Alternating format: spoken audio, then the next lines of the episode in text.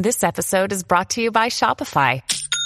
Forget the frustration of picking commerce platforms when you switch your business to Shopify, the global commerce platform that supercharges your selling wherever you sell. With Shopify, you'll harness the same intuitive features, trusted apps, and powerful analytics used by the world's leading brands. Sign up today for your one dollar per month trial period at shopify.com slash tech, all lowercase. That's shopify.com slash tech. The Law School of America. Trespass to goods. Trespass to chattels, also known as trespass to goods or trespass to personal property, is defined as an intentional interference with the possession of personal property, proximately cause injury. While originally a remedy for the asportation of personal property, the tort grew to incorporate any interference with the personal property of another.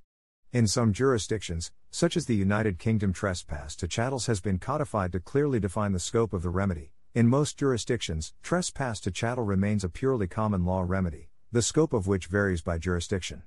Generally, trespass to chattels possesses three elements. one. Lack of consent.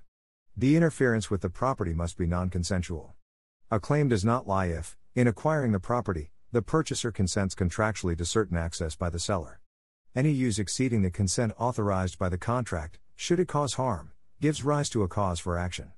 two. Actual harm. The interference with the property must result in actual harm. The threshold for actual harm varies by jurisdiction.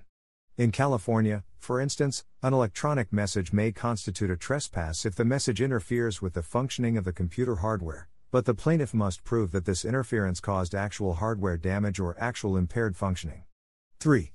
Intentionally. The interference must be intentional.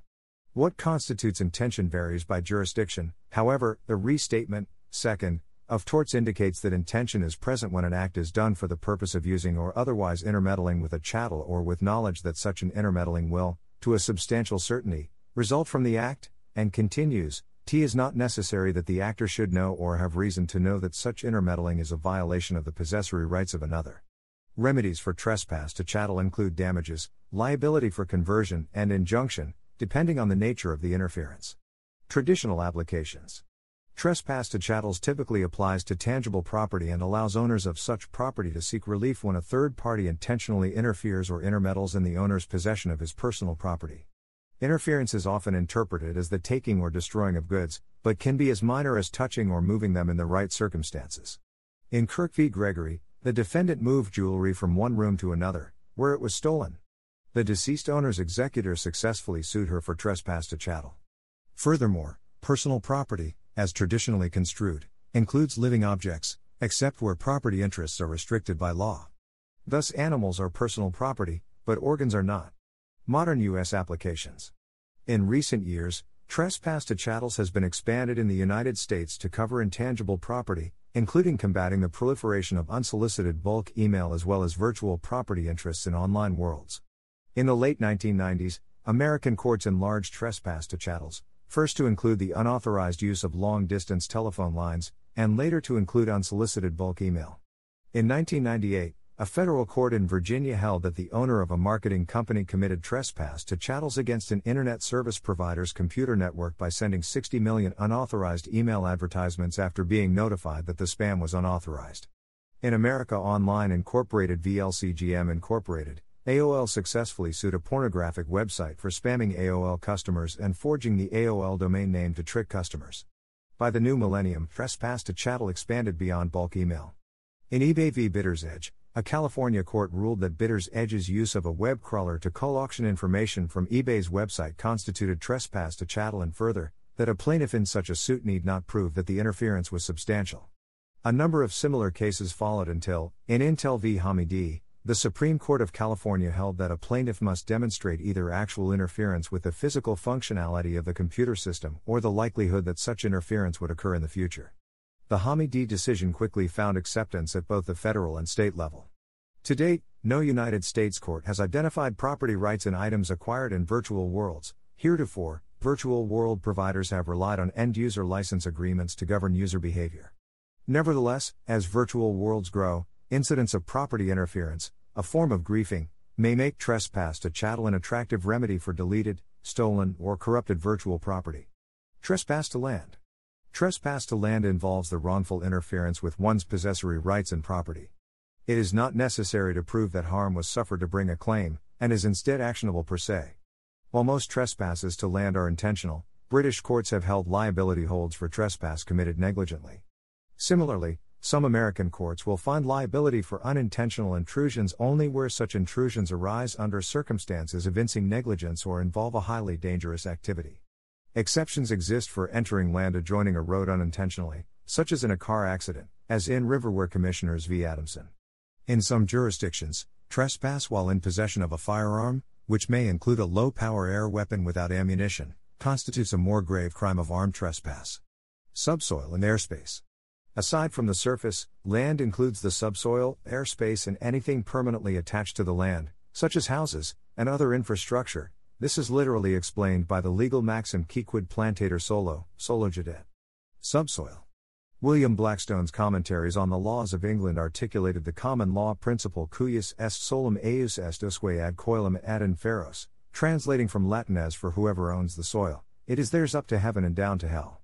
In modern times, courts have limited the right of absolute dominion over the subsurface.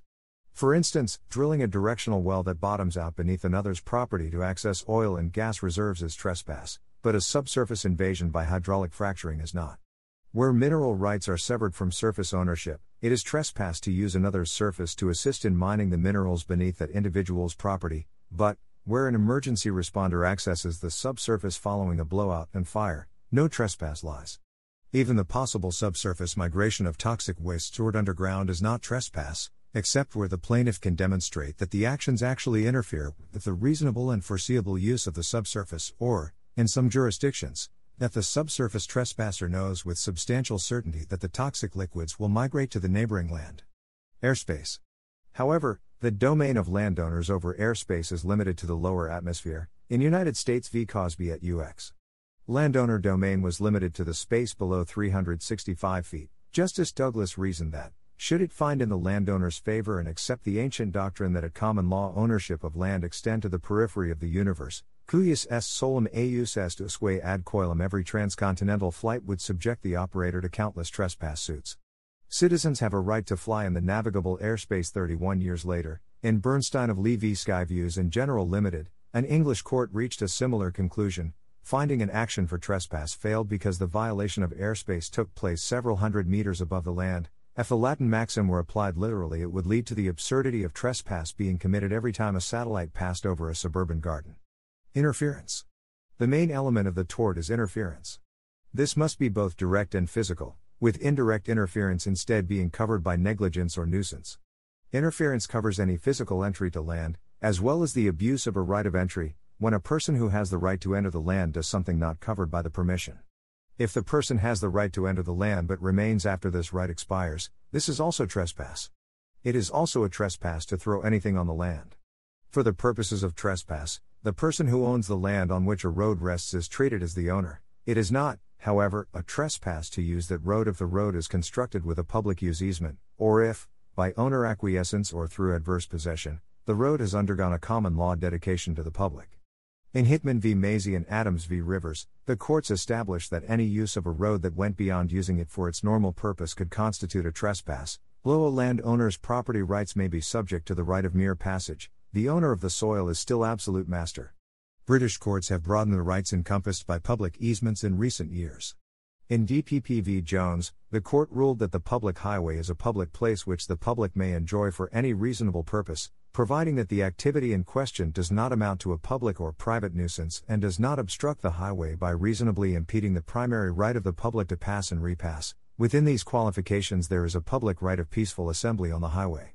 The principles established in Adams remain valid in American law. Defenses. There are several defenses to trespass to land: license, justification by law, necessity, and jus tertii. License is express or implied permission, given by the possessor of land, to be on that land. These licenses are irrevocable unless there is a flaw in the agreement or it is given by a contract. Once revoked, a license holder becomes a trespasser if they remain on the land. Justification by law refers to those situations in which there is statutory authority permitting a person to go onto land, such as the England and Wales Police and Criminal Evidence Act nineteen eighty-four, which allows the police to enter land for the purposes of carrying out an arrest, or the California State Constitution, which permits protests on grocery stores and strip malls, despite their presenting a general nuisance to store owners and patrons.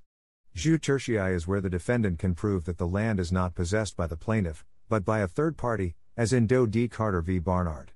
This defense is unavailable if the plaintiff is a tenant and the defendant a landlord who had no right to give the plaintiff his lease, for example, an illegal apartment rental, an unauthorized sublet, et cetera. Necessity is the situation in which it is vital to commit the trespass. In Esso Petroleum Company v. Southport Corporation, the captain of a ship committed trespass by allowing oil to flood a shoreline. This was necessary to protect his ship and crew, however, and the defense of necessity was accepted. Necessity does not, however, permit a defendant to enter another's property when alternative, though less attractive, courses of action exist. The Law School of America. The content used in the podcast is licensed by the Wikimedia Foundation Incorporated under a Creative Commons Attribution, Share Alike license. The text has been modified for audio. The content of these podcasts is for informational purposes only and do not constitute professional advice. These podcasts are not associated with the Wikimedia Foundation in any context. The Law School of America.